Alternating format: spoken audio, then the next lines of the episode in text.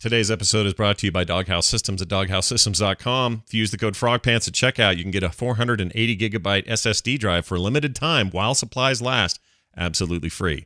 Check out their fantastic rigs and wonderful computers over at doghousesystems.com today. On today's episode of The Instance, we've got a date with BlizzCon. What would you do if they shut down your vanilla server? We all thought Mythic was hard, but Mythic Plus sounds really hard. Overwatch gets ranked play, and they call it competitive. Will it be? Soldier 76 gets sidelined. We don't talk about the Tracer pose, your calls, emails, and more on this episode of The Instance. I'm Jeff Kaplan, and you're listening to The Instance.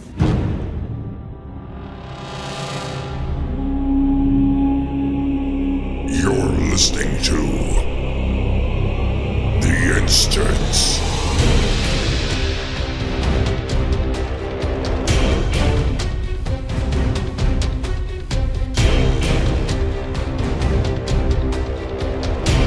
Hello, everybody. Welcome back to The Instance. This is The Instance episode 443. My name is Scott Johnson. I'm joined today by Willie Dills Gregory. Hello, Dills. Hello, Scott. Hey, man. Good to be here. Yeah. I feel like I just talked to you. We not did. even that long ago. Yeah, it was like 12, not even, geez, what? Yeah, like 12 hours ago we were hanging Yeah. out and It's had good a. to see you again. You know, it's, Yeah. it's, it's like uh, it's, it feels feels natural to just talk to you every day. I think that's what we should do This is how out. it is with Ibbott. It's like, I don't know how that guy's not completely sick of me by now. I see him every Oh, he day. is. He, he talks to me. About Oh, okay, good. Yeah. At least he's getting it out of his system.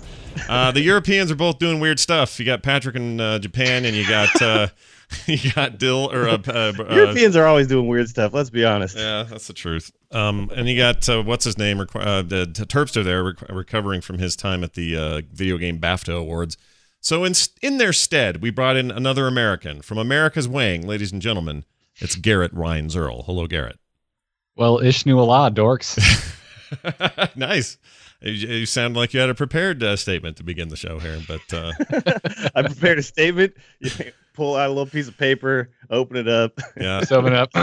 you guys, uh, you guys, of course, know these chuckleheads from their fine work on the Angry Chicken, and of course, now for Garrett, hundred episodes of ITN into the Nexus, which I was uh, really glad to guest on yesterday with Dills, and we had Jeff Cannata, and we had you and Kyle, and it was that was a hell of a time.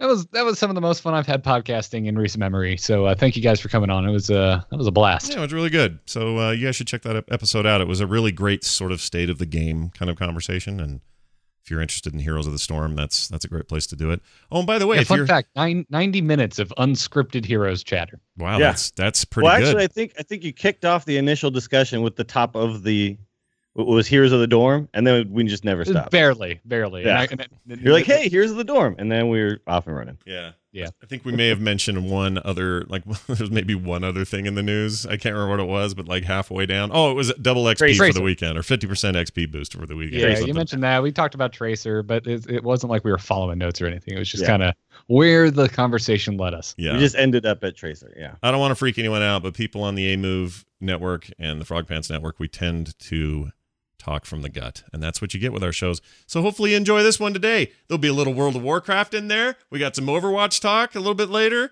So if you're here just for the Warcraft stuff, I don't know what to tell you, man. There's not a ton happening, but there is a little bit. And we'll get to all of that in the news. All right, let's talk about BlizzCon first. Uh, fourth and fifth. Yeah, it's coming, guys. Yeah. I'm so stoked. Are you excited to get back down there and do all that? always I'm always excited for BlizzCon. Man, I get to hang out with everyone. It's it's so nice to see everybody. The con like really never disappoints for the most part. Even in, in a year where it opens up with Geek Is, I still have a great time. Yeah. Do you ever feel like it just happened though, like five minutes ago? Because that's how it feels to me. I feel like we were just there doing this, and not that that's a bad thing, but it does. It literally feels like yesterday to me. November A, does. a bit. Th- This this year is weird though, because like uh, last year when it happened, I had also just gotten married, and then right after it was over, we were on a plane to Maui, and oh yeah, this that- should this should be was- much it more was normal. For you. Particularly strange for me Sure. specifically. Sure, sure. Yeah, this will be a much more relaxing trip for you, I'm sure. Oh God, yes. so here's the exciting. But you know, bit. at this point, it's we just now expect it every year, and, and I think it's more of an esports event, and I think it will be. Um, all the like announcements and everything that we've always expected from BlizzCon aren't quite as important because now there is essentially, well, at this point, there's two full seasons of stuff that ends, culminates at BlizzCon, Mhm. and that will you know that will be every year, as far as I can tell, uh, from here on out. So everything else is just kind of okay, now we fill in the time with the cool band, and here's what's we're working on, and here's what's coming, hmm and it's just we we all know what we're doing, even the audience now. hmm So we just show for BlizzCon, like, yeah, let's get it on. And, you know, it's it's like it's a well-oiled machine at this point. Yeah. Yeah. I agree, and it's very the esports focus is is clear. Um, it, it if we if we're to make any predictions this early, and I know it's very early, we just got dates for the for the show, but I always like to do this when we find out when BlizzCon's going to be. Do we have any predictions based on what we know? What we know is we'll be playing a we'll be playing Legion by then, so we'll have Legion sometime this Mhm. summer. At least that's the current plan. So that'll be out of the bag and happening, and surely at BlizzCon there will be talk about upcoming content for said expansion. But given their their recent um, uptick in how quickly they're trying to release content, I know they're always trying to do this, but it seems like maybe they're on the track to actually do this more often with World of Warcraft. You guys think it's crazy to to think they may announce the next expansion at this thing, or is that too is that too Um, quick? No, it's not crazy, but it would probably just be a very rough sketch of what it is. Um, at that point, we're still going to need. It, it's just two patches, an expansion, right? At this Right, point, right. Um, so we're still going to need the second patch. So it's possible they announce whatever the second patch is and all that content, Hmm. or it's and I don't I don't think it's completely out of the question that they announce the entire next expansion. Yeah. What do you think? Uh, Could happen. What do you think, Garrett? You think they're gonna I surprise mean, I would us? certainly like them to uh, to announce the next expansion. It- I, I'm not. I wouldn't bet money on it. It seems like a stretch, um, especially with their like their development speed with World of Warcraft has not been uh, peppy. Mm-hmm. Yeah. They're trying. I like know they want to be faster, right? But they just haven't gotten there. yeah, they're trying Well, to. They, They're they trying. want to be fast. They've been. I mean, they've been saying that since the first BlizzCon ever. We're going to try and increase the speed of our development, and it's never happened. They've never once. Uh, I I don't think a, a WoW expansion has ever come out uh, at a time where it it felt like it should have. I think it's always been about four to five months too late. Yeah, so it's let's look at it though. So we're we're at BlizzCon, and that is a post Warcraft movie world. That is a post Legion release world. That's a post Overwatch release world, and we're in the thick of the, you know second, third, and fourth year of some of these other titles. Um, and they're all very focused on esports and these tournaments and everything. I'm struggling a little bit to think about what that. It, it, to me that seems like a fundamental shift in the format without it without it being intended to be. In other words, Sure. when they get up on stage, will it just be will it be like Apple keynotes? We've got a new store opening in, you know, China and here's our numbers and off we go and there here's a small iteration to various products. That feels like maybe that's where we're we're We headed. made Warcraft smaller and lighter and thinner. It's like I, I would. I mean, I would be really surprised to see to see it go. has an eight megapixel camera. Sorry. We added three more pixels to the cod piece of your orc warrior. Wow. Actually, I'm all in now that you say it that way. Give me a, give me some more pixels on my cod piece. But for real, like Um, it feels like there's just less to say. uh, You know, like less for the. I don't mean we're back to the geek is moment, but in, in of 2010. But we're definitely not in the in the world of. I mean, I'm I'm forgetting about Diablo here. Maybe this is that year. Maybe this is the year Well, Diablo's next big thing happens. I don't think we'll ever hit that point. I mean, yeah, it might. If you're just a World of Warcraft fan or you're just a Diablo fan, you're going to have BlizzCons that disappoint you. But if you are a Blizzard fan, now with games like Heroes of the Storm and Hearthstone that are constantly iterated upon, I don't think there's ever going to be a year of BlizzCon where they don't have something new to show us, something to announce. Hmm. Yeah, no, Uh, that's because- absolutely true. It's it's. 'cause- I think at this point we have to forgo our fanboyism of one single game and just understand it is BlizzCon, not WoWCon, right? Yeah. Yeah, and I don't and I don't think um you know going the the Apple keynote route will ever that that will never make sense for BlizzCon. BlizzCon is for the fans. It's not for you know shareholders. Developers and yeah, Yeah, like it, it, it's not something you you would just immediately stop telling tickets. Why would someone pay two hundred dollars to get up there and listen to Mr. Tuckton T-shirt tell you about the statistics? well, you're not. I, I really do think we're going towards a direction where BlizzCon is just a big esports event yeah. where people go just to see the culmination of these stories. They go to hang out with their friends who they know play the games. They go to, you know, do all the things that they want socially within this community, and they don't really care so much about the huge announcements and the massive moments. And we, you know, we just we get we get what we want when we go there now, and what we want is we want to socialize with other Blizzard fanboys. Really, Do you, you- know, do you that's think pretty much what it is at do, this point. do you think Blizzard though? I mean, we say it's not for shareholders; it's for fans. But isn't it? Isn't it increasingly their showcase for shareholders? I mean, isn't that? I mean, that's part of this. I don't think it's entirely for fans. It's it is. I mean, it is for us for sure. It is, and it's and it definitely is a community based thing, and it feels that way.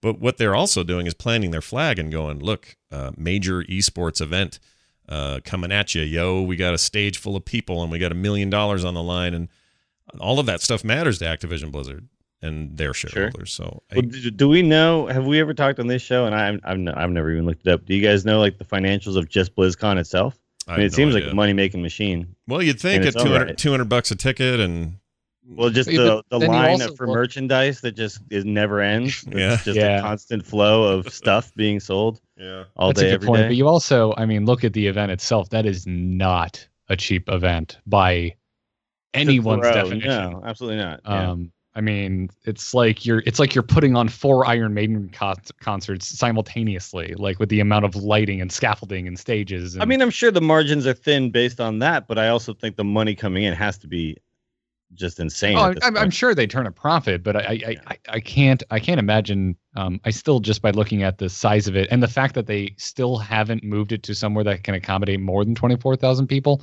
Mhm. I don't see it uh, like profit as its main goal. Yeah. No, no, I don't think so. But I- but I think that it doesn't. It's not something that they need to be them selling you the games or whatever. It in and of itself is a, another way for Blizzard Activision to be making money. You know, Oh, absolutely. like it's another part. It's like another division of Blizzard at this point.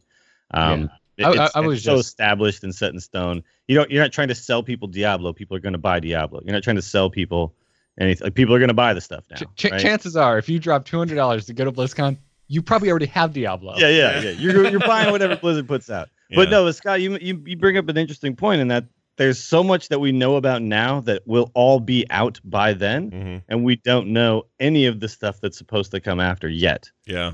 Uh, I don't think it- there's any date that happens after BlizzCon that we know that we have on the calendar for some Blizzard release of some sort. Well, you know that so there has to be something. that old leaked calendar they that came out a long time ago, and I remember it had something about like StarCraft Valkyrie in it uh, that ended up being nothing, or it was a s- expansion with a you know with just a code name. But it was it was an interesting list because it kind of had I want to say Pandaria through Warlords maybe.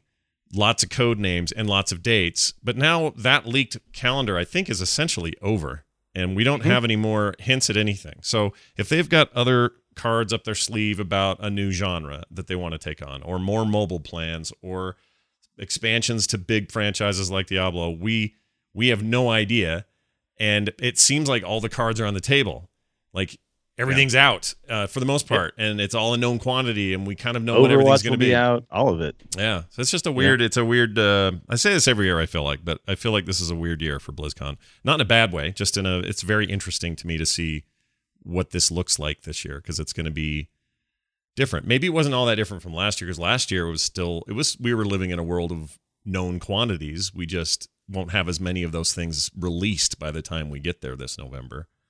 And Yeah. um, yeah, it's crazy year. Weird time. For Well, but we okay. So the the big stuff from last year, right, was really just just uh Overwatch, right? I mean, that was kind of. I think so. Yeah. Like that what was else? big though. It was huge. It was great. Yeah. And we've since played the beta a lot. And uh, by the way, I want to recommend people if you uh, haven't done this, take a minute go find those original gameplay videos that Blizzard released when they were first talking about Overwatch. Watch those now compared to what you're seeing in either video captured or your actual beta time in the game now. It's weird. That is a weird experience. it looks like everything's stiff and kind of like boring and and we all thought it looked super rad the first time we saw it, but they've been polishing that thing like a like a diamond and it's looking really really good. Mhm. Anyway, we'll talk more about that in a sec. So 4th and 5th of November in Anaheim, California. The tickets go on sale in two batches. The first batch is on Wednesday, April 20th at 7 p.m. Pacific time, and Saturday, April 23rd, that following Saturday at 10 a.m.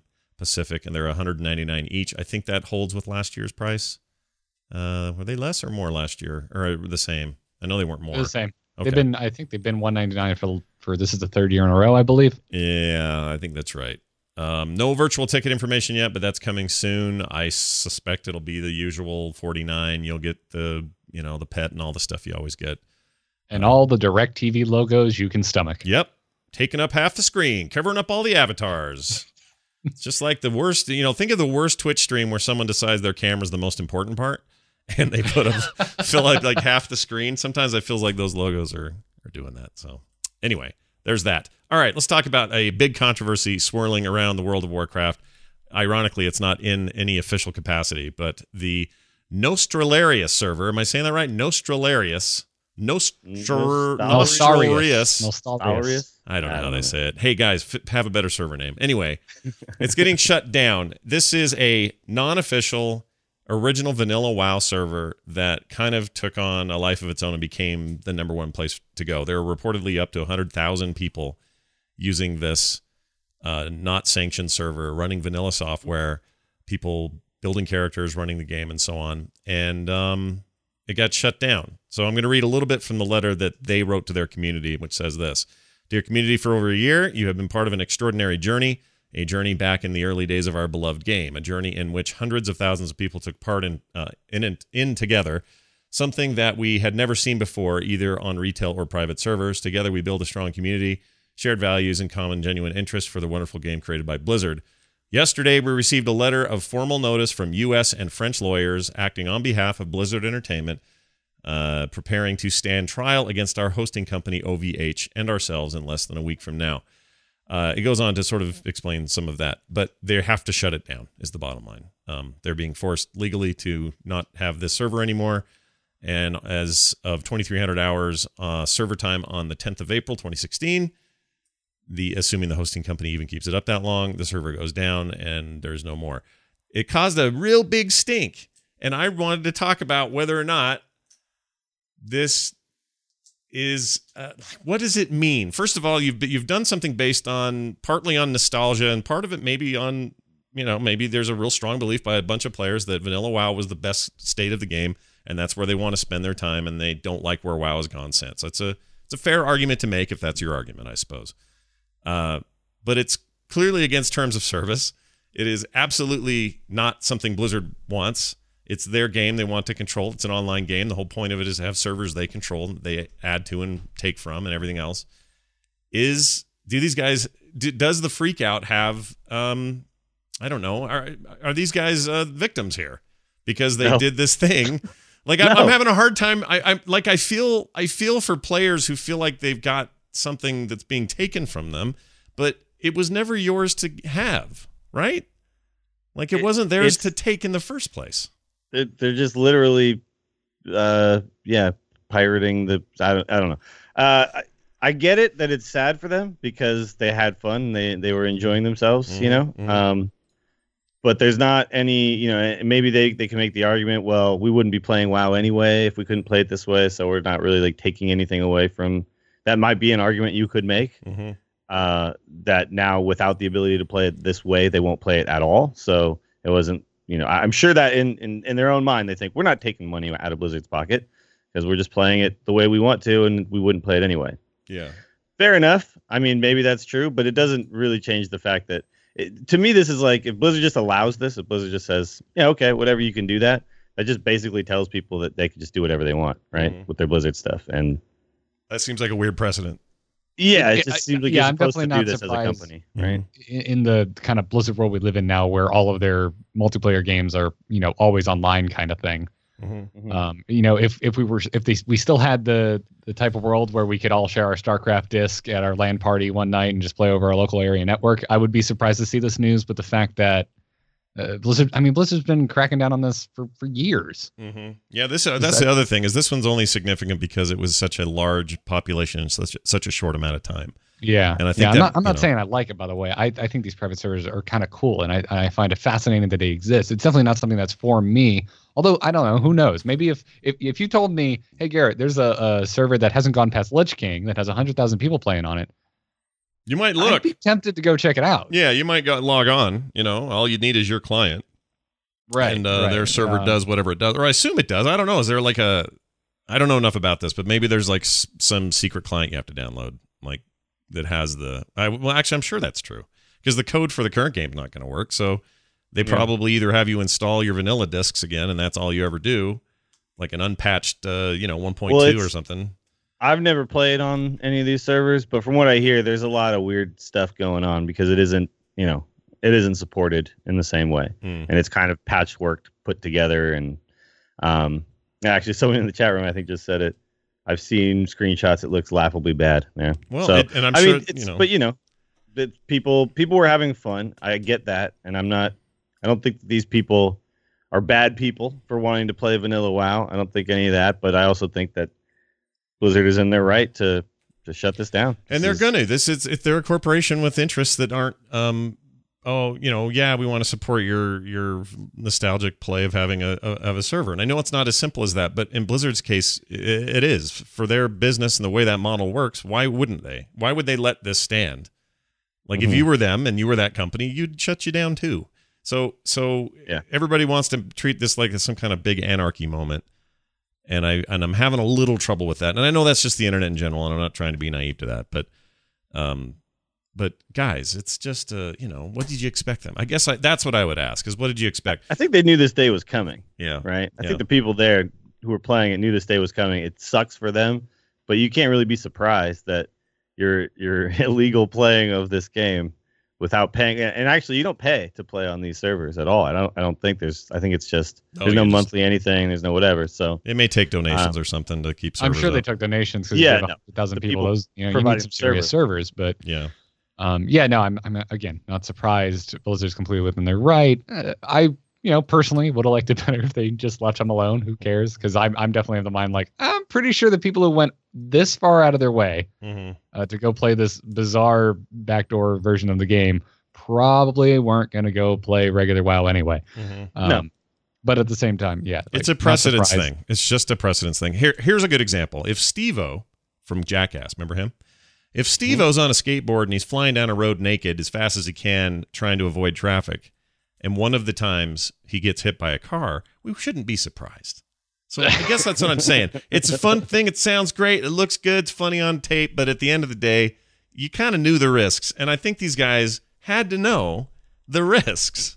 Like Yeah. you, you're you're dealing, you're living in a, a world of uh, laws that are in place, and they have the legal right to shut you down. And I don't know why anyone's acting shocked or surprised. That's my well, now it also sounds to me like Blizzard isn't necessarily going after them monetarily. They're saying we will if you don't shut it down. But here, if you shut it down, we all walk away. yeah. They're not being a holes about it. They're gets hurt. basically just like a cease and desist. They're saying if you stop now, then we won't. Yeah. you know, we're not. And, Gonna, and I think if uh, you know, if we really look at, at Blizzard overall, they've been pretty good in my eyes about a lot of things. And at this point in the gaming world, it's very strange. I do you guys remember when Let's Plays and all that kind of stuff started? Mhm. And there was just a big argument about whether, like, does does the company that made the game own this footage? Am I allowed to now go make money, like showing me play your video game, Mhm. and now I get the money from that video? Mhm.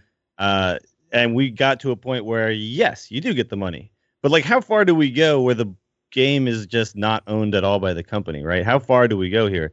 It's like, oh well, you can actually make servers of my game, put it out there for people to play our game, Mhm. and we get nothing from that.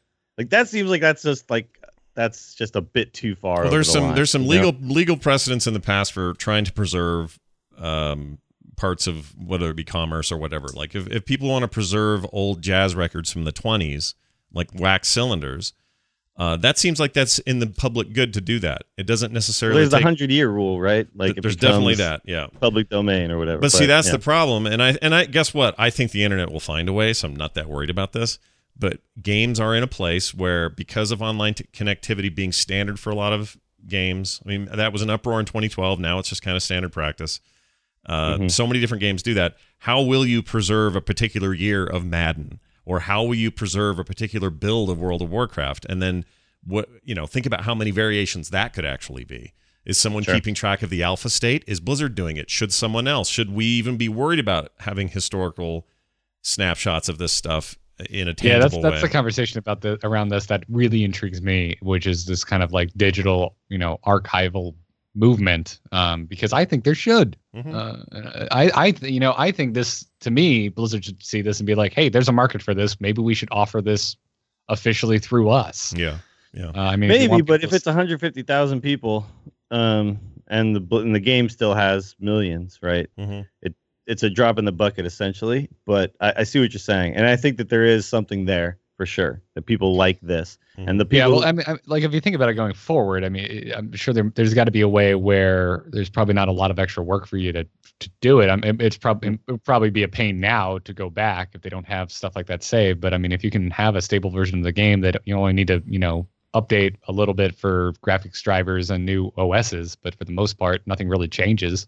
well, they've got that. Uh, they've got that essentially that classics division now, right? Where they're doing. R- right, right. I mean, we just saw a patch for 3 Warcraft and- 3 and Diablo 2 two weeks ago. Yeah, First check patch in in. Vanilla WoW. Let's do it. Let's go. Yeah. Yeah, why- 150,000 people can't be wrong. you know, that's a really interesting point, uh, a point of view, actually. In 20 years, what does Warcraft even look like? It probably looks like the most ancient thing ever, just like, you know, three uh, Lost Vikings looks really ancient now or whatever. So, so it's not, I don't think it's that crazy to think that in theory, Blizzard could either sell that or have that as this old ancient thing that you could run in a browser or whatever 3D holographic thing we're using then. I personally think it would be awesome. I mean, I the, the only thing that the only reason I'm siding whoa, the only reason ah, get my mic out of here. The only reason I'm siding with Blizzard on this is because that is that they are correct. They are right right now in this. Yeah. But that doesn't mean that the other people are wrong. You know what I mean? Like there's not like the other people just wanted to play WoW. They Right. wanted to play it the way that they wanted to play it. right. Yeah, that, that was the only way to do it, Yeah, right? yeah. So they're not wrong for that. Mhm. It's just that they're not right. I don't know. It's it's a weird thing. It's, Yeah. I don't think there's What they want, what, what they want is a noble thing. What they can legally have is very different right now, yes. and yes. Blizzard gets to I don't make fault the them for wanting what they want. You know what I mean? yeah, It's- and imagine if know, they I'm said, "Hey, say, oh, just because it's illegal or whatever, no one should have it. Because screw that. I think lots of illegal things people should have. Yeah. But in this particular case, I understand why, why Blizzard went after this. Dills, we could you go have deeper down Yeah, that hole? What illegal things do you think people you know what? should Hold have? that at, at four minutes and twenty seconds. You can tell us in the show here. Four twenty. Cuban cigars. That's what I was. Oh, okay, about. all right. Cuban cigars. Okay. But uh, but no, that's a really that's a really interesting point. It's all about precedent setting, in my opinion. If Blizzard if Blizzard said today, uh, you know what, have your vanilla servers. This is great. We think you guys are rad because they probably actually kind of do. Like internally, if you ask Blizzard guys, they're probably like, that's kind of cool. They're doing that.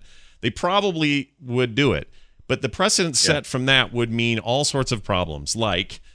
Uh, hey, I just bought Overwatch. Going to make my own custom server. Going to have to jank it around a little bit to make it work, but I got it working. And guess what? On that server, there's all this stuff going on that you never get in the other game. And pretty soon you're You making want more tracer butt? We've got the tracer butt exactly server. all the tracer butt you can have. I almost said eat. I won't say that. Oh wow! I know. I, I went there. I went there and didn't mean to. Family Um, show. Family show. any clean tag. Give you when you give us a one star review because we don't talk about WoW enough. Remember clean tag. Uh, anyway, so that's that's a thing, and I thought it was interesting. Uh, more- It is interesting. Yeah. It's uh, yeah, I uh, I find it really interesting as well. I- I think this What is, if this is the beginning of Blizzard saying, "Well, we're just taking back Vanilla WoW"? Oh, What if this is the step in that? it could be. That could be them saying, "Look, this is our know? classic game to re-release, not yours." Okay. Do Okay. you think though, if they did, let, let's say Blizzard actually puts out Vanilla WoW, yeah. There there is a part of me that thinks that some of these people just wanted to kind of play this version because this was them sticking it to the man a little bit. Yeah. If Blizzard put it out, they'd be like, "This isn't the Vanilla WoW I wanted. I will You bet didn't you. quite give us exactly Vanilla WoW. You changed the, you know, whatever. The graphics are updated." I'll bet it's 75% of those 100,000 people have a little bit of that in them. A little bit to a lot. There's some range of Yeah. like, yeah, I'm sticking it to the man or they changed too much or my memory of the game was better and and this is how I'm going to get back what I want, you know? It's like when you're a little kid and you and you do something you're not supposed to, and you get that feeling. Ooh, I got Mhm. away with it. Yep. Yep. See, Yeah, I like that getting feeling. away Yeah. with it is part of the but then a hundred thousand of your friends uh, show up to get away with it with you, and that draws just a little bit of attention. Uh, That's to the other issue. thing. That's the other thing. Keep it a little more quiet, guys, you know? Just- that's that's what I, I look at this. I'm like, everyone everyone here I think is technically right. Blizzard's 100 percent within their right to shut this down. I think these guys they're totally fine. I get it. Uh, you just got too big. Yeah. you just got Yeah. too big. You I think big. if uh, I think if they we were looking at like 5,000 people, I don't think this would have made the news. Well, chat rooms chat room was saying that it was 150,000 on this server, but playing Vanilla WoW across all the services like closer to 800,000 or something like that. so so more Somebody said that number in chat. I, I don't know exactly where. but but look at Here go, this. Mike though. Apollo, 800,000 unique accounts. Okay, so if that's the case, I don't know where you're getting those numbers, but let's say that's the case.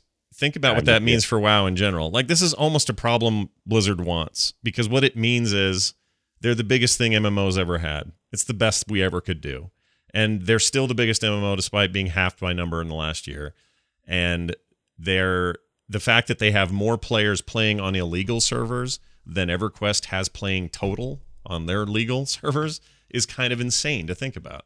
So this mm. is a, an embarrassment of numbers kind of problem for Blizzard, and I, you know, I think people were just looking for something to get riled up about, to be honest, because there's just not a lot going on exactly. Well, I mean, mm. I talked about this when we had the whole conversation with Patrick, and people tweeted at me about that. That they really enjoyed that, but the back and forth about why all these changes that we've talked about on the show that happened over years, mm-hmm. these incremental kind of changes, have taken the massive multiplayer part out of World of Warcraft in a way, mm-hmm. because now you just queue and you never leave your home city, and you you go from the bank to the mailbox and back to the bank, and then you click a button and you know and then you're in whatever thing you want to do. Now you don't ever leave your garrison. Like, you know, it's just all of the changes that they've made have been these kind of little quality of life changes. Then over time, it's not the massively multiplayer thing anymore. And that's what Yeah, I think these people are seeking out, right? Is yeah, that it, it made the world. They, they they have made the world feel small, and there has been a little bit of pushback on that from Blizzard. Case in point, flying mounts. You know, Yeah. we're not have we're, we're never gonna have the cataclysm issue. can they again. take away the queuing? Can they ever get back to like I, you know that there was a point in World of Warcraft where if you didn't have people to play with, you had to seek out the people to play with, and now no one plays with anybody. They, you know, everybody's just an anonymous. That's just the Yeah, if warrior. you're not if you're not freaky raiding, stuff, like if you're not specifically raiding with your friends, you're you're right. What, what other part of the game is massively multiplayer other than oh hurry up, we need to get this uh, corehound mount so everyone camp the giant dude out other in the than people of- yelling at you to, to get kicked from the group or whatever because you're not doing enough DPS in Raid Finder. Mhm. You know, it's like that's basically the ma- the multiplayer experience now. I think that's Yeah. what a lot of people are not enjoying anymore. yeah. Yeah, So- the, the way that uh, the way that you had to move around the world for for everything in in uh, in Vanilla and in Burning Crusade. That's why when I watch the Warcraft movie trailer, I get excited because I recognize the locations that they're at. It's like, oh yeah, Hmm. I remember I had to you know I had to freaking you know take a damn griffin through Deadwind Pass every time I wanted to go raid, raid Karazhan, and that's now burned into my mind. They feel like real places to me. But if if they were to you know if they the movies go on and on and eventually end up on Draenor, I don't really I don't have a really good sense in my mind of the layout of Draenor like I do for Outland and for Azeroth. Well, they'll have to shoot Draenor similar to Batman v Superman, where basically they just go from scene to scene with no rhyme or reason why they got from one place to the next. Yeah, and then uh, and then one orc and another orc and talk about their mom's name. Yeah, exactly. Yep. Your name, your mother's name is Agra. No way. Same with mine. Let's be friends. Why did you say that name? Oh, it's Let's be worst. friends, Garage. It's the freaking worst. Uh, all right, let's talk about mythic rating. Uh, there's some s- bunch of stuff happened between last time we did a show and now regarding what is being referred to by Blizzard as Mythic Plus uh, rating or dungeons. Uh, so here's the deal: Mythic Halls and Valor are open for testing. Uh, of Valor rather uh, is open for testing on the on the PTR right now. You can as- access it by setting dungeon difficulty to Mythic, speaking to the venerable Nexus Lord Don John Raid Senior. uh, then talking him up, blah blah blah. He'll send you to the thing. Now here's the deal: when you go in there, uh, you'll find the dungeon is uh, a little tougher than heroic, and it's on a weekly uh, lockout. You'll drop loot, or it will drop loot once the loot is hooked up. Uh, you'll uh, pretty similar to the way Mythics and Draenor work today. Nothing to get too excited about. And then they said this: What's odd about this thing is this little challenger's pedestal sitting there near the start of the zone. And you go over there and you decide if you want to click that thing and affix a bunch of challengey stuff to yourself. So imagine, um, I'm trying to think of a good way to compare this. It's like it's a new little layer of hard mode or, or uh, a harder mode for mythic players who really, really want to go for the ultimate challenge. There's six layers of it, and it's things like imagine basically debuffs. So your whole team suffers from I don't know some kind of plague the entire time, and they have to fight through it. Um, they actually detail those here. Let's see. Um, It's like Diablo Greater Rift. Yes, yes, that's Four. exactly it. Yeah, That's- and you're just yeah. basically as you move up the torment levels, instead of moving up torment levels, you're debuffing your own. It's like Fair. you're you're adding negative affixes uh, Mhm. against yourself. Yeah, It's and if you cool. succeed, your keystone will be upgraded to the next power level or by multiple steps. If you really uh, crush the timer, if you're using a fresh keystone, i.e., the one that hasn't been used to start uh, a failed run at that power level, you also find a loot chest waiting for you at the end. It'll be empty, but imagine that has a ton of loot. This is just for for for testing. It's empty. When the game launches, it'll have it in there. At power level three, you'll see your first affix modifier on the keystone. At level six, you will see a second. And apparently, it's really, really hard, like really hard. And those who have already been testing it are are kind of freaking it, uh, freaking out about it. So, for example, available at level three plus, you get tyrannical. Bosses have significantly more health and damage. Uh, another one you can affix is bolstering. Non-boss enemies will buff nearby allies' health and damage when defeated. Um, yeah, this feels like it feels like the way that that uh, those those greater rifts work. Honestly, but this this is good because I mean, for people who want a challenge, here's your challenge. For people who don't care, you don't you don't have to do it. I think it's great. I, I, I like this. I want more. I, I want more progression within the game in all facets, right? And I think that's what a lot of people are talking about when they talk about right now. The game has what feels like less end game than it used to, Mhm. but really the end game just used to take longer, right? And I think that's that's the argument that a lot of people are missing is is that it's not necessarily that there's less end game. It's just that we get to the end of it faster now because of all the tools put in place. You know, Mhm. there's less running around and all that kind of stuff. There's just more queuing up and going. Mhm. So the more end, like I think at this point, Blizzard has to just add more levels and more levels and more levels to everything to really up that end game and give the the top end players the feel of progression Mhm. past just the the normal hard stuff. It has Yeah. to get really hard. Yeah, this all sounds very punishing, and that's what a lot of people want. It's not really my bag of chips. rewarding. Yeah, it's not really my bag of cheese exactly, but I'm but I understand the people who want that, so I say go for it. All right, we're going to talk a bit about Overwatch. Uh, ranked play is in. They call it competitive, and I really like what we're seeing. I think it's uh, pretty great so far. Kaplan had a bunch of stuff to say about it in a developer video. He also said something in the video that um, he kept talking about the perspective of the game from a viewer, not a player. It just kept dropping a little conversation like this. And I think it's not an overt admission, but it sure does seem like they're very interested in going as esports as possible with Overwatch. And he just kept saying things like the point of view of the watcher. It's not. It's not fun to watch a match end with uh, one of those timer runs. We'd rather see a sudden death match on a control point or or whatever. So people viewing the game are going to want to watch this or that. And I kept thinking, dude, you're basically. I mean that that is good. I think that they're basically just laying it out as plain as day that they want this to be a competitive, watchable, broadcastable esport. Sure. Um, when they uh when they announced it mhm. two BlizzCons ago, and they had a shoutcasted game with what was clearly uh, already built observer mode.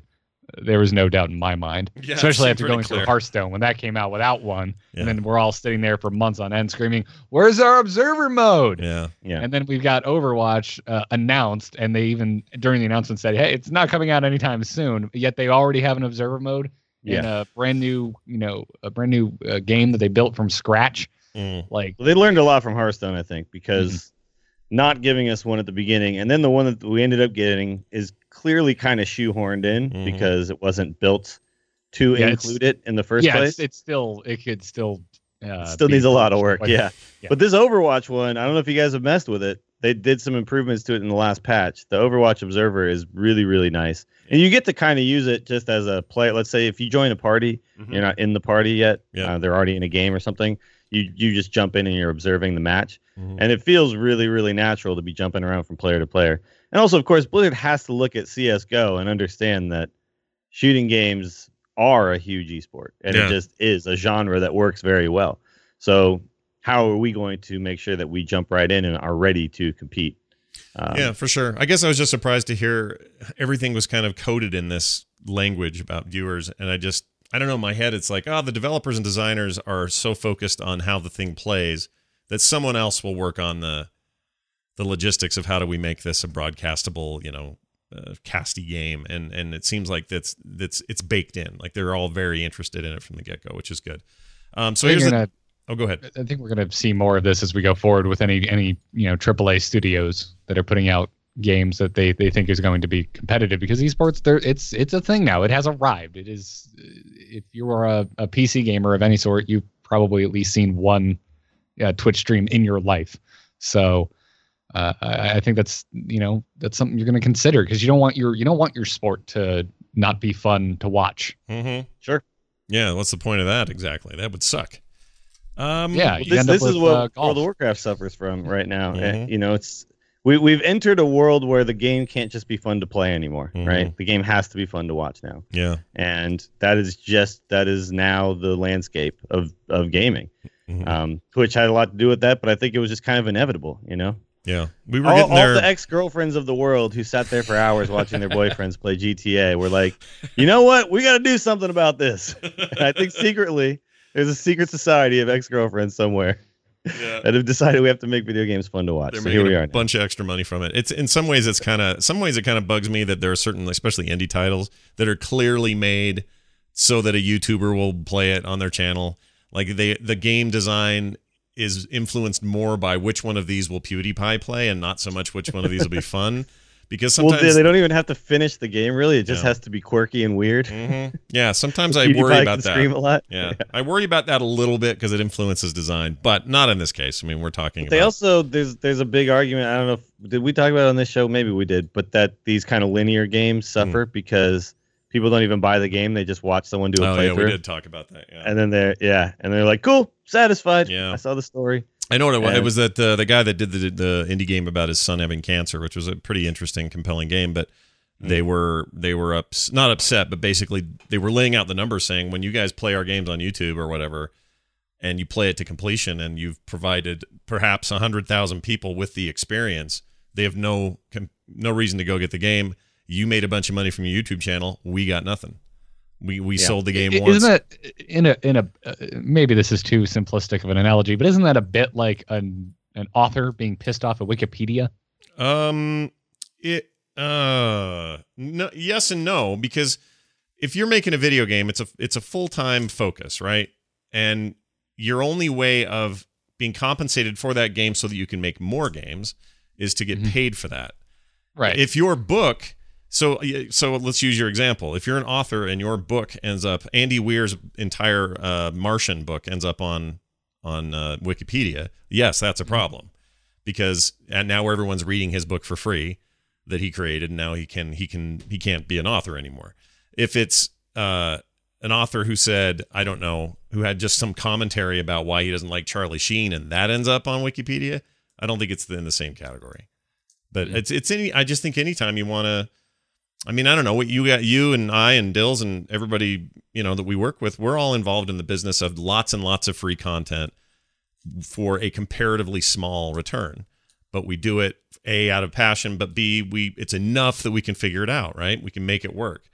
Um right. if you're if if it was i mean imagine putting out something like you know a book where you have got a ton of costs involved not just digital but all the costs of printing actual physical books and everything and if somebody could just read it to you. If that was popular to just read you a book on on youtube that would suck for that author because Yeah. why go read why go get his book now? Now you've had an audiobook version of it for free. Nobody paid for anything. Everything should be free anarchist internet. But in the end of the day they got to get paid.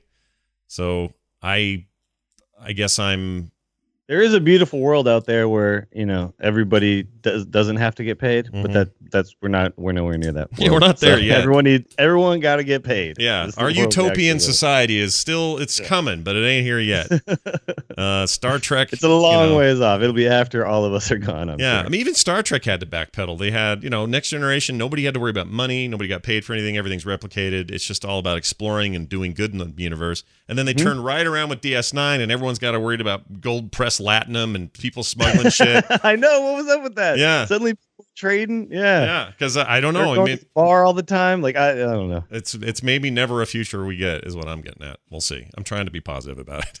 we'll see. If you if you guys lived in that future, would, would you join? Would you join the Federation? Uh, yeah. Go I be an ensign and go to you know if the Federation the was academy and all that. this is the problem. If the Federation is basically the government, I guess they're not though. Like, how? What are they? Because the government is they, like, they kind of are. They're like the UN or something. But if the UN was something everyone actually connected with, I don't know. you just It's have weird. to trust it, and that's all. And that's the tricky part because no one trusts politicians. Nobody trusts trusts. It's it's like the government if It, they. it- it's hard to consider in the, the day and age that we are government. currently living in. Right, right. Yeah. Yeah, Like, it- because it's yeah, hard right with now, our our incredibly like, no. cynical view of the government to uh, to consider that. Personally, I would just be sitting there really angry that we ended up in Star Trek future instead of Star Wars future. Yeah.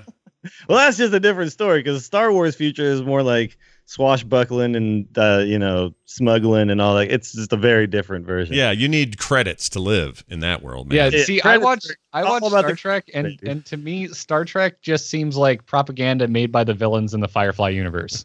Yeah? It's like, no, see, our giant unified corporation is uh, we're doing good in the universe, but I'm Yeah. sure there's just some Well, dude that's flying around. In a, yeah. there's there, there's some Nathan Fillion out there that they're just not focusing on, Uh-huh. who's actually oppressed by all of Well, there's definitely pirates, yeah. But the, it's always funny when they show the just like the people, uh, you know. So like they'll show like someone's parents or something just live a peaceful life where they Mm-hmm. wear nothing but like weird cloaks all the time and moccasins or whatever, and they and then they come out of their house just to get blown up or something in some terrible tragedy. Yeah. And that's their life. Is I guess they're you know Yeah. they're There's just drinking a lot of Earl Grey hot. there's and- some there's some nice ideals in Star Trek, but if you really start Yeah. breaking it down, you're like, oh yeah, there's some there's some missing pieces here in this here puzzle. yeah, exactly. What's really going on here? yeah. It seems it seems a, a bit like uh, basic human nature gets kind of glazed over a bit.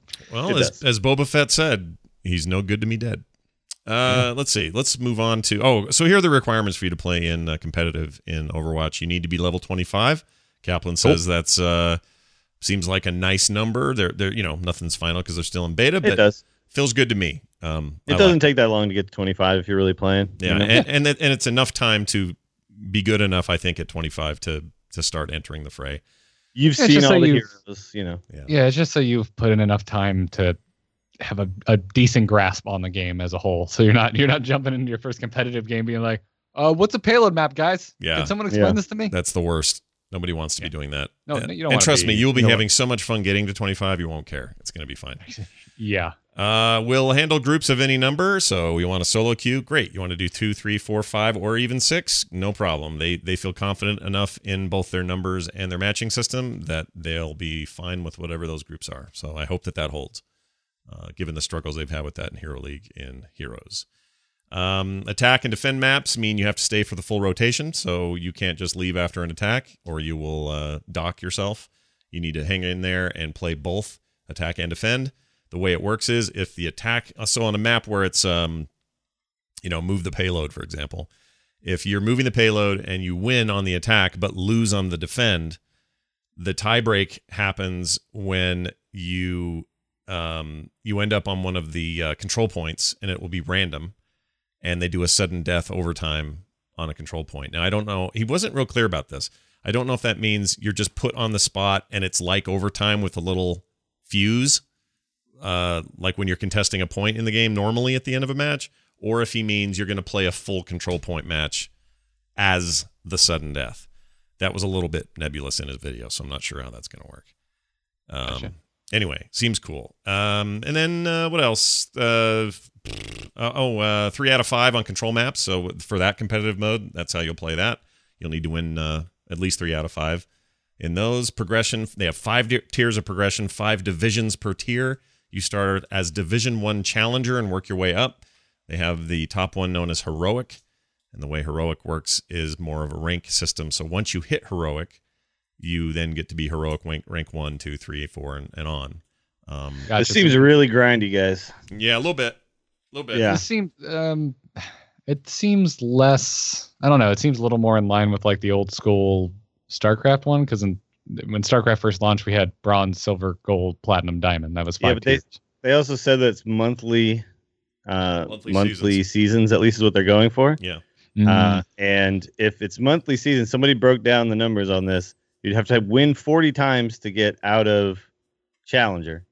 So if that's how it works, and you can't lose ranks there, but when you get up to the point where you can lose ranks, how many games are you actually going to have to win to get to like the top level? It's going to be, Well, let's say it's quite insane. let's say it's uh, 10 minute games on average. I know that's not exactly right, but let's say it's 10 minutes games on average. You've got to play 40 of those. That's 400 minutes. Let's divide that by 60. But it's actually closer to 20 minutes or something because you're going to play two maps, right? Like you attack and defend or whatever. Oh, you play the same point. map twice, Good right? point. Yeah, there's going to be a lot more then.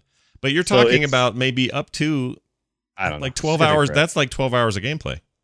But if if what they're going for is only the people who play the game all the time get to the top, similar to say Hearthstone, then th- this will work. This will do that. Yeah. Um, but the rest of the people are going to feel a little bit like there's no real point in playing competitive, and they'll just kind of play for fun and whatever. So I, I don't know if this is going to be what the version ends up looking like that we get in live play. I That feel like there's going to be some alterations to this. That sounds extreme. I didn't I didn't see the statistics you're you're mentioning. 40 games just get out of the first tier seems awful. And if this doesn't take into account any type of MMR and every month you are just reset to the bottom of the barrel like Hearthstone, hmm uh, Well, it's also mm, it's it's No, not even you. 40 games; it's 40 wins. So if you have a, a round of 50% win rate, that's 80 games 80 games. Yeah. Oh, to get like- out of the first tier. That's like 24 hours of gameplay. That's insane. That It's- is an unrealistic expectation of your player base. It kind of is. Also, now it isn't for me if you say that seasons are longer, but when you tell me they're a month, then it seems insane. Like if you told me seasons were every quarter, I could go, "Oh, okay, well that's four quarters a year." I, I kind of get that, and if you're dedicated, you could I could see that being accomplishable. But every month doing that, I don't know if I can do that. I know I can't. I, I would that. like to see I would like to see something where the top players are clearly the top players and they get to go play against each other and it's very separated out. But I hope that we don't end up with this Hearthstone. Everyone resets. Now I'm playing against, you know, Siegel or whatever, and like all these top guys. I don't want that. Mhm. I would like to, you know, get to a point where everyone kind of separates up, you know, and then we stay separated until I either jump leagues or they drop leagues or whatever it, it might be. But the way it's looking right now, it's more of like the stars in Hearthstone, and I'm not sure that really meant that gels well with this type of game. Yeah. Yeah, th- you know, listen, listen this, the StarCraft two ladder system has its issues, but Sure. I really, I don't know. I just keep coming back to that because, you know, if you ended up in gold, I, I, you you trusted the system. You believed that that's where you belonged because the pro players were in Grandmaster. There was no question. There- Like that part of the system did not fail. It took into account the like how good you are, and that's where you ended up. So every season, you didn't have to just grind games, grind games, grind games to get that little graphic over your name that makes you show your friends that you're not complete trash at this game. hmm Um, and I and I there's there's something about that that I like. I mean, obviously, it play it it it it helps my play style where I don't get Yeah. to play just one game. I have But no only interest that, in playing just one game. Mhm. This the the game quality is better. I think when you're just you start the season playing against people of your skill level. Um, there's th- not this period of time because right now, you know, think about what Hearthstone kind of forces people to do. I think a lot of people just take off the beginning of the season, right?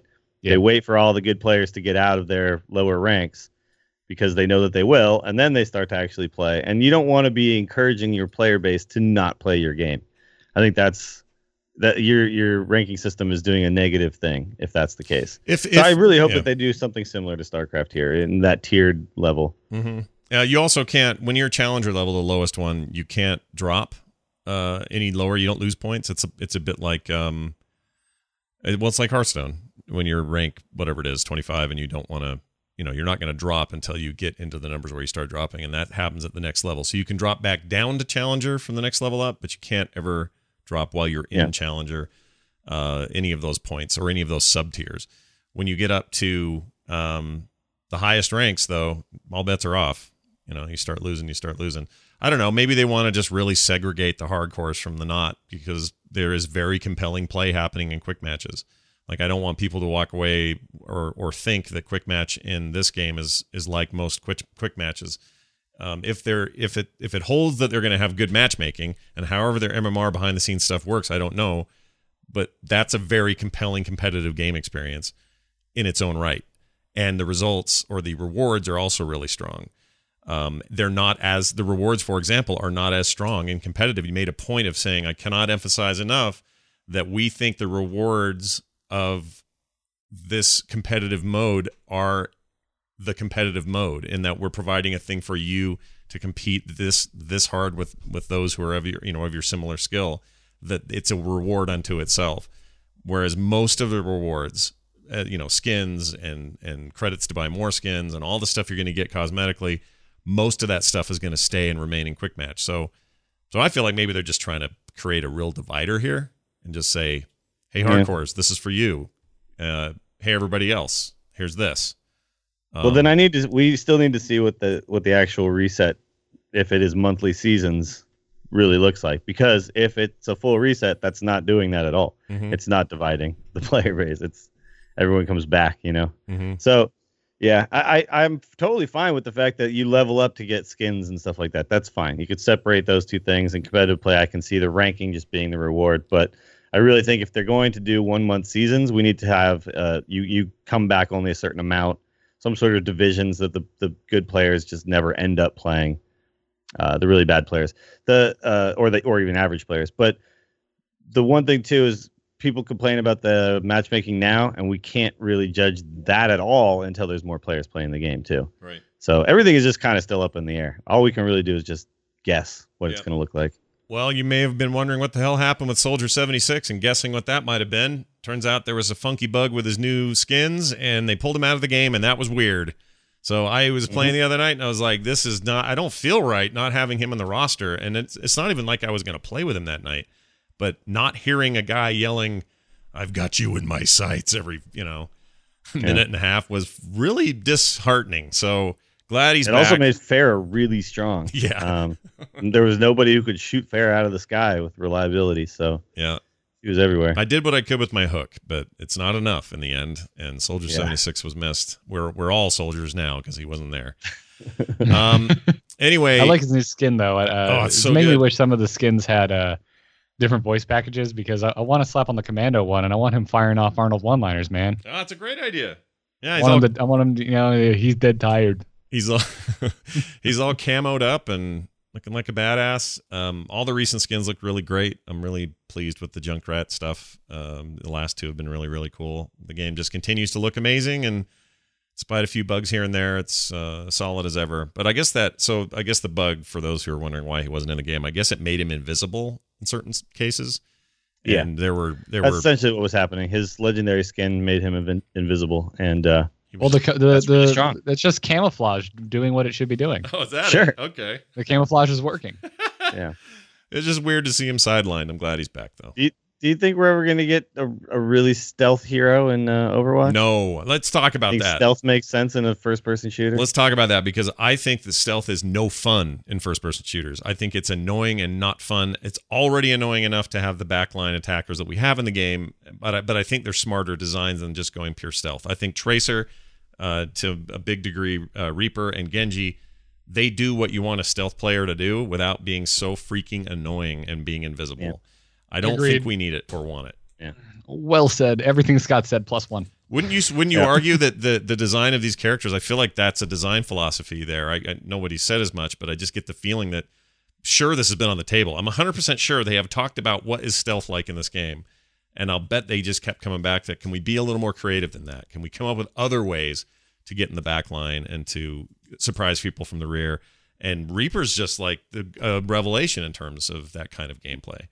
Um, so, he has invulnerability for a short period of time, which Mhm. gets him wherever he wants to go. yeah, I, without- I, I agreed. I think there's other ways to do what stealth essentially does in a lot of games, which Mhm. is just allow you to get to places on the map that you wouldn't be able to get to normally, right? Mhm. But the problem is when you can just jump, when you can just appear behind someone in a first-person shooter, there is like no response. Mhm. Um, so you have to be a very weak character in all other respects if you had the stealth ability. And maybe one day we see something along those lines where someone is just really, really squishy, doesn't have a lot of, you know, they can't really move around too quickly, and they can pop up and they can maybe ga- gank somebody, but they're going to go down. And this, I, I just hope we don't see that because I, I agree with you guys. I think it doesn't work as well in this genre of game. Oh, and looking for shimmers and just uh, I just hate it. I hate it. Mhm. I mean, they. I, Yeah, I'm not I- that I will. I won't say that the spy isn't done pretty well in TF2, given that he's a he can employ stealth and the way they handle it is okay, but he's still the most annoying thing in that game, and I can't. I can't deal with it. I don't want to play that guy. Actually, the way that uh, do they wait? No, he doesn't go full stealth, does he? Are there times when he goes full stealth? Yeah, there is. He can go full stealth, but he also does the thing where he impersonates somebody else. That Yes. kind of thing is kind of cool. I wouldn't mind an impersonation mechanic in the game, but I Sure. don't want. I just don't want invisible people. It already sucks in Heroes. Let's not do it here. Yeah. Um, Wait, Team Fortress yeah. had an invisible guy, right? Uh, yeah, Yeah, that's what we are just talking yeah, about. Yeah, the Just- spy. Oh, sorry, I wasn't paying no, attention. no, no, you're fine. I think the spy. I think the spy did invisibility. I didn't play a lot of TF2, so I don't know. I think he did a little bit of both. He was like an impersonator and invisibility, but now it's been so long I don't remember. I just remember him from the uh, from the little uh, mobile game where they had the TF2 team. Oh, you guys what was remember that, game, dude? Heroes Academy. Kind of in the mood for that. Hero Academy, yeah. So they had the TF2 team, and it had the little guy would get behind you and backstab you and stuff. Yeah. I don't fun- believe you can go stealth. I think it's just the disguise mechanic. Was that it? Oh. Okay, maybe I remember Yeah. it wrong. But man, Chat room's questioning, and I just pulled up the wiki because it's been a while since I played TF2 as well. yeah, I couldn't remember. But I'll tell you what, Hero Academy. Oh man, that was so much I- fun. You know, you can download that game on Steam and play it uh like on your computer. really?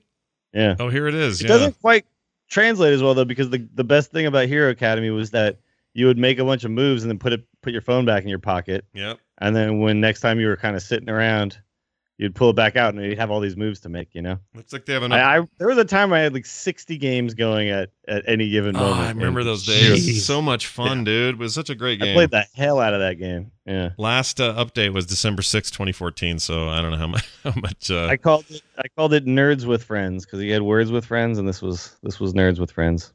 I do love that game. All right. Anyway, I may have to play that again.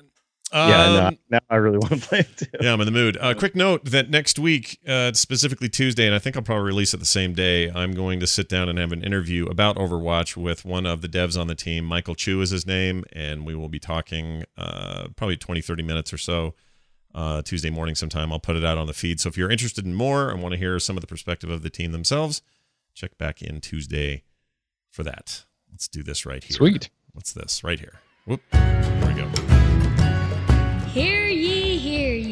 Why, it's the town crier. All right, Town Crier means one thing, one thing only. Well, two things emails and calls. Uh, if you want to leave us a voicemail, 801 471 0462, or email us theinstance at gmail.com. Let's start with calls. This one's about mages. Hi guys, this is uh, Butch, and I'm calling for the instance. Um, we were talking about on the, the last episode about the the mage that's throwing around all the blue magic, and uh, I know somebody in the in the live stream had mentioned that it could be Khadgar, and uh, you know Patrick was was saying, well, it's probably a new character that he's outraged, you know, joking around, but at the same time, there are a lot of uh, of mages in the lore that that it possibly could be. It could be Antonidas um, you know, Jaina's uh, master. Um, I, I I was even possibly throwing around maybe it's like a young Rhonin. Um, I don't know if exactly the timeline would fit, but then again, you know, it is a movie. So, um, you know, there, there's a, a number of possibilities. It could be that that there are famous mages that are there. I don't know. I just wanted to see your guys' thoughts and see, you know, toss around who that that mage possibly could be because it would. I feel personally that it'd be interesting to possibly see uh, Antonidas or, or maybe Rhonin in, in a movie capacity. Uh, thanks, guys. Thank you for the show. And I, I think those names he's looking for all fit within that time frame. Was was Antonidas alive during this time? um, I believe so. was he? Yeah, Because he's 'cause this is- pretty it's supposed damn to be the Warcraft. he's- Yeah, right? plus he's ancient. Yeah, he, He- he's, he's really old when he's uh when he's training Jaina. yeah, he he Uh, dies during that during that game, doesn't he? Uh, which Isn't game? that when he dies? Which one? In War- Warcraft three. Oh, in Isn't Warcraft 3, yeah, he dies in Warcraft 3. That is I correct. mean, it, it's hard to tell if he's Antonidas because he's casting all these spells, and I don't see him getting free fireballs. But Antonidas also has the, the the long mustachy thing, right? So does that guy have that? I no, didn't think he well, he's young. He's he looks like he's he seriously Oh. looks like he's about 18 in this. I thought we knew that it was Khadgar. I don't think we know. Do we know? We don't know. Okay, If there's if well, chat room will correct us, but I don't think we know yet. could be wrong. And my problem, or the reason we brought it up in the first place, is I just don't like that he looks like some kind of twenty-something millennial hipster man, and then he yeah, doesn't. he looked pretty young. I don't know about Antonidas. Antonidas Yeah, I think, is like uh, old uh, the entire time. yeah, Mouse Divided reminded me, yeah, Antonidas is extremely old, uh, Yeah. like over 300. So he's just perpetually the old gray wizard. Yeah, Anytime he's- see him represented in Warcraft. he's so. magically old, right? Like that's We've how never they- seen young Antonidas. Yeah, Yeah, which, which isn't to say that they might decide who cares. We want a sexy Antonidas for uh, Warcraft, but it could be. Uh, Uh, listen, Yoda was always a shriveled up booger, so it, it doesn't matter how old he was. It didn't matter. Like, oh, here he is in the prequels, thirty years earlier, still looks like a shriveled up booger. So uh, well, he he looked like he I don't know that episode one puppet looked like it was on meth. it did, dude. It does wrong not with that episode hold one up. puppet. It is bad, so bad. Um, all right, Yeah, we got that, that was the one time in the prequels where I was like, yeah, yeah, CG. Let's switch it to CG. It looks so much better now. Thank you. Uh, all right, I'm gonna play, or I'm gonna read an email. This came to us from Meatball Sub here, uh, there on the Eldre'Thalas realm. He says, "Longtime listener of the show. In fact, I make it a point to listen even when I'm not subscribed to WoW, especially now that you cover multiple Blizzard titles. Hey, uh, Meatball Sub, how about a five star review on iTunes? That'd be uh, great.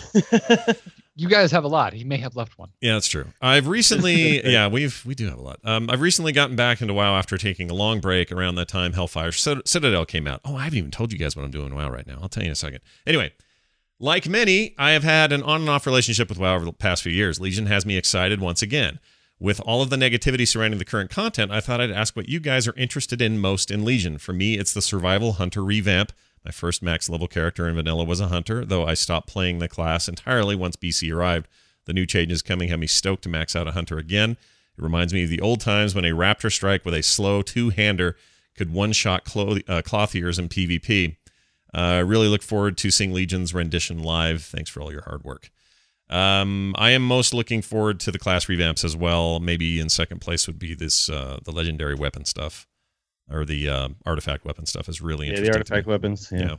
But but I'm just really yeah. excited for PvP, honestly. Um, I don't know if I'm ever going to get back to raiding. I don't know if that's in my future anymore. I, I definitely will do the the content, but I don't know if I'm going to be a twice a week guy ever again. You know what I mean? Don't you feel I like don't you feel like the formula has to change a bit before? Because I'm in the same Sure. boat. I don't know either. I, I need the formula to be changed up because right now it's just you need to know the mechanics. You all move at the same place. You all know when to do the thing you got to do, and then you hopefully kill the guy. Oh, oh, it's a DPS race. We don't have enough gear. Let's try again next week. Like it's kind of rinse and repeat right now. And if they change up the formula, I'm I'm more interested in that. And I and right now it doesn't seem Yeah. like that's.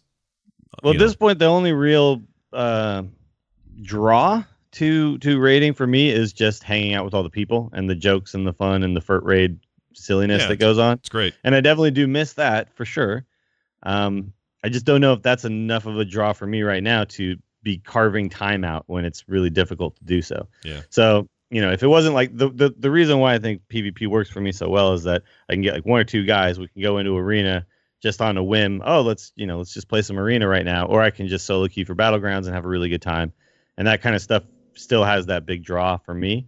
And just the changes that they're making seem really exciting. The progression that you'll have, the way things kind of work and operate in uh, in Legion just really intrigues me. So I think that's going to be the thing I'm most excited about, Yeah. most interested in. What do you think, Garrett? What are you what are you looking forward to? I am the most excited. Uh, I, I I like I like my my WoW lore, and I'm a big elf nerd, so I'm really looking forward to visiting all of these locations from Elven lore. Yeah. Uh, the the the, uh, the art and the aesthetic of everything I'm seeing in Legion just has me geeking out because uh, I love the style. I'm Uh, that- I'm that way I'm too. so I'm so done with the brown and the dirt and Mhm. the orc Mhm. of uh, Draenor. I want. Yeah. I- I'm excited to go see a world that is inhabited by uh, by beings that like have an appreciation for art. like they don't they don't build stuff just because they need to live in it, so they slap some bolts on it and cover it and hide. Mhm. Like this is an advanced civilization. I, I love that kind of stuff in fantasy. Yeah, I agree. Looking forward to it. Meatball sub. The, I hope you uh, are too. The storyline too of all the all the scenarios and stuff that's really exciting as well. I think that's going to scratch the itch of like this the rating what it does for the lore for me is Mhm. just all of these storylines we're going to get Mhm. in smaller chunks. You know. Yeah, and for the first time in a long time, I'm I want to go and do it with lots of characters, not just my main. You know, I want to see Dude, what they all are going to do. I think the last time I was on here, I talked about how in the beta or in the alpha, I played through the uh the quest for the Death Knight to go get their uh freaking artifact. And dude, It's- as a Warcraft three nerd, I was geeking so hard. It's pretty good. It's pretty good. I, A you know, lot of uh lot of fan service in this uh, in this expansion. The Yeah. good kind. Redoing all the all the classes like this though is going to get a lot of people to do that to go back and play through classes again. Yeah. That that will be fun for me for sure. I the the leveling experience is still as satisfying as it ever was. I you know, even though at this point it, it feels stale. Like I went back and did, you know, I don't know if you guys all did the 1 through 20 to get your uh your Hearthstone hero, your mhm. paladin. No, I'm actually doing that now. Funny enough. Yeah? Yeah. So I just started. I got to fifteen. so.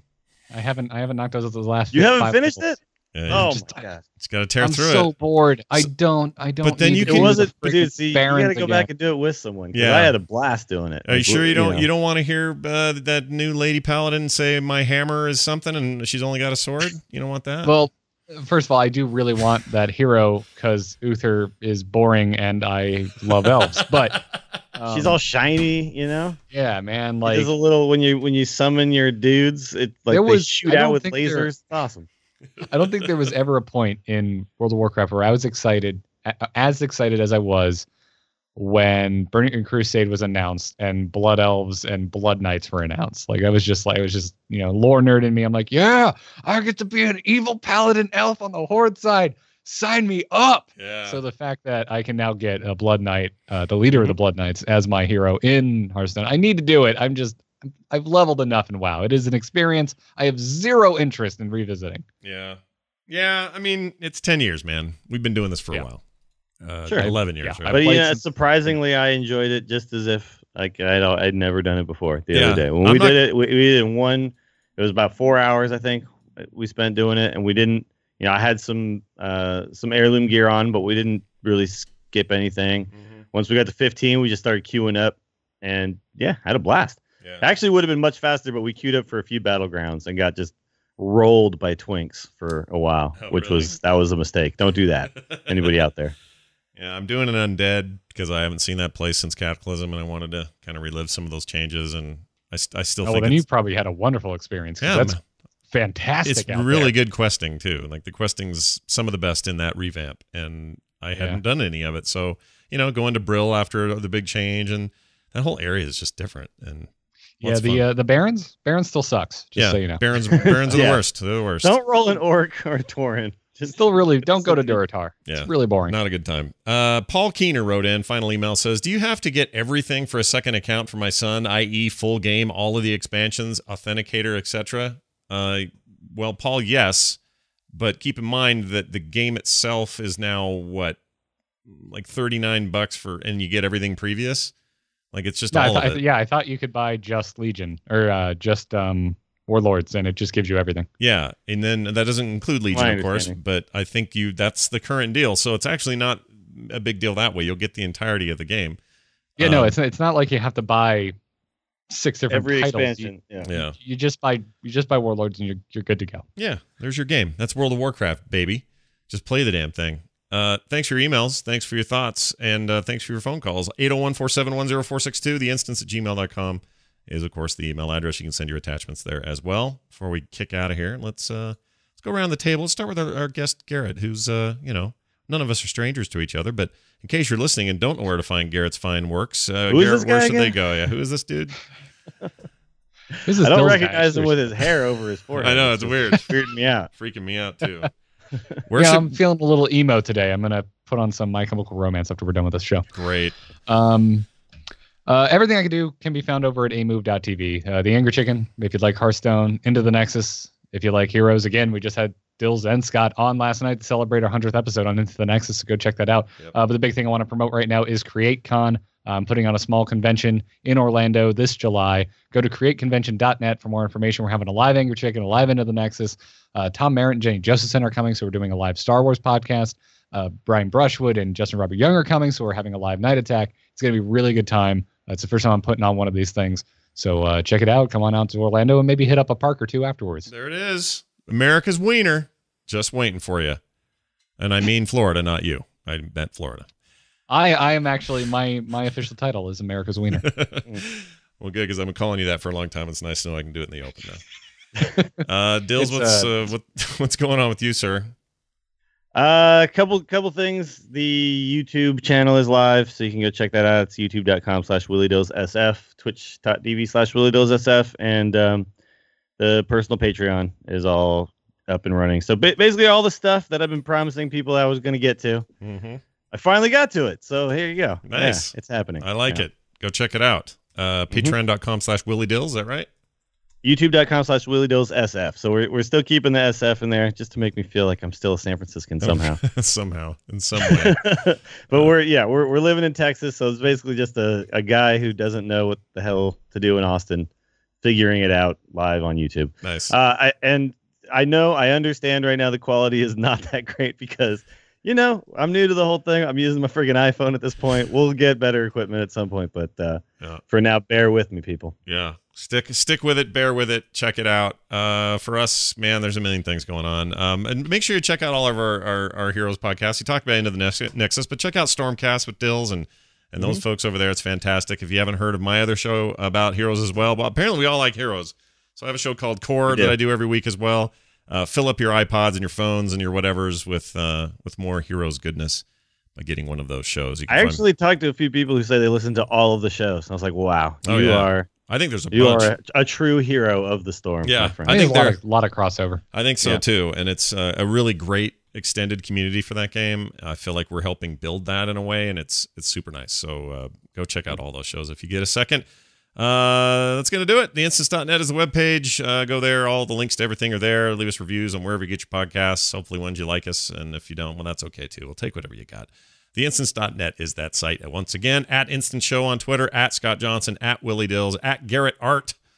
Uh, and for Terpster and Patrick at not Patrick at the underscore T. Find more great shows just like this frogpants.com. It's going to do it for us, for me, for Dills, and for our guest Garrett.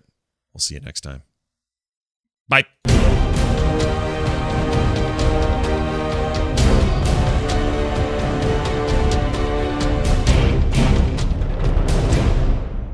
Paladin pose provokes piles of pushback. It's the overly dramatic news. I'm Hunts the Wind.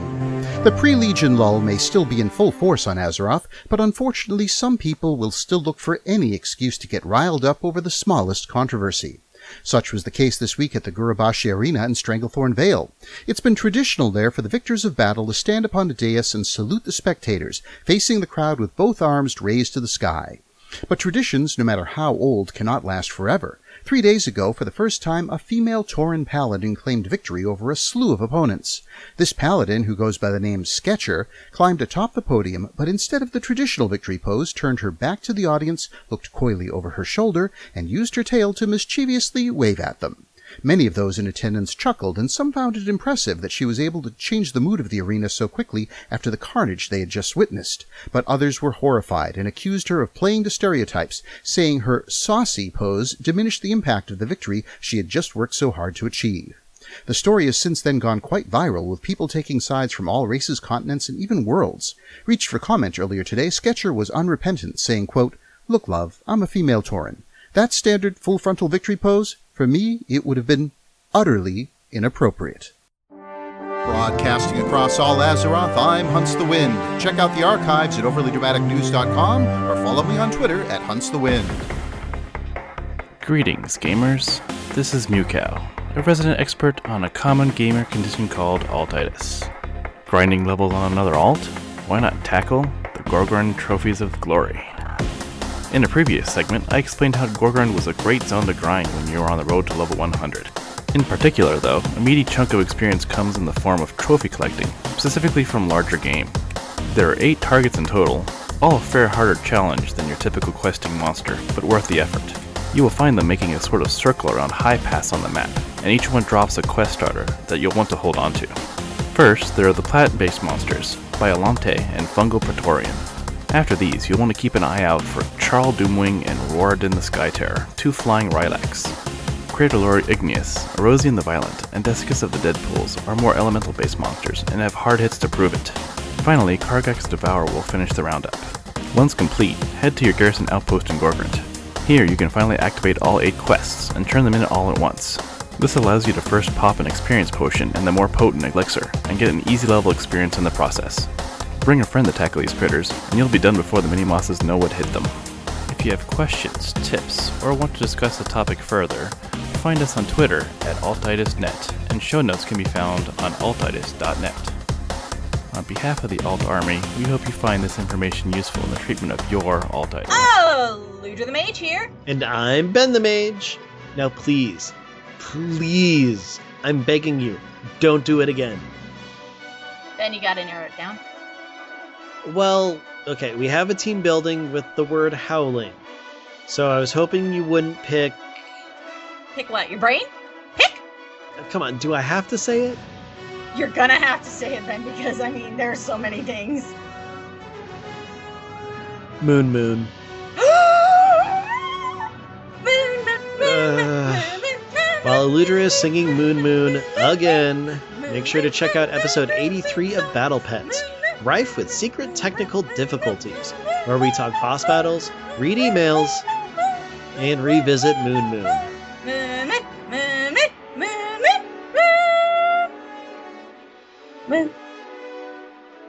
Are you done? Yes, Ben, because in honor of this week's show, I have a new song. Moon Mom, Moon Mom, Moon Moon Mom, Moon Mom, Moon Mom, Moony Moony Mommy,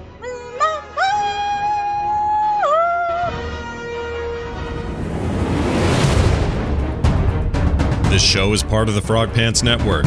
Get more at frogpants.com.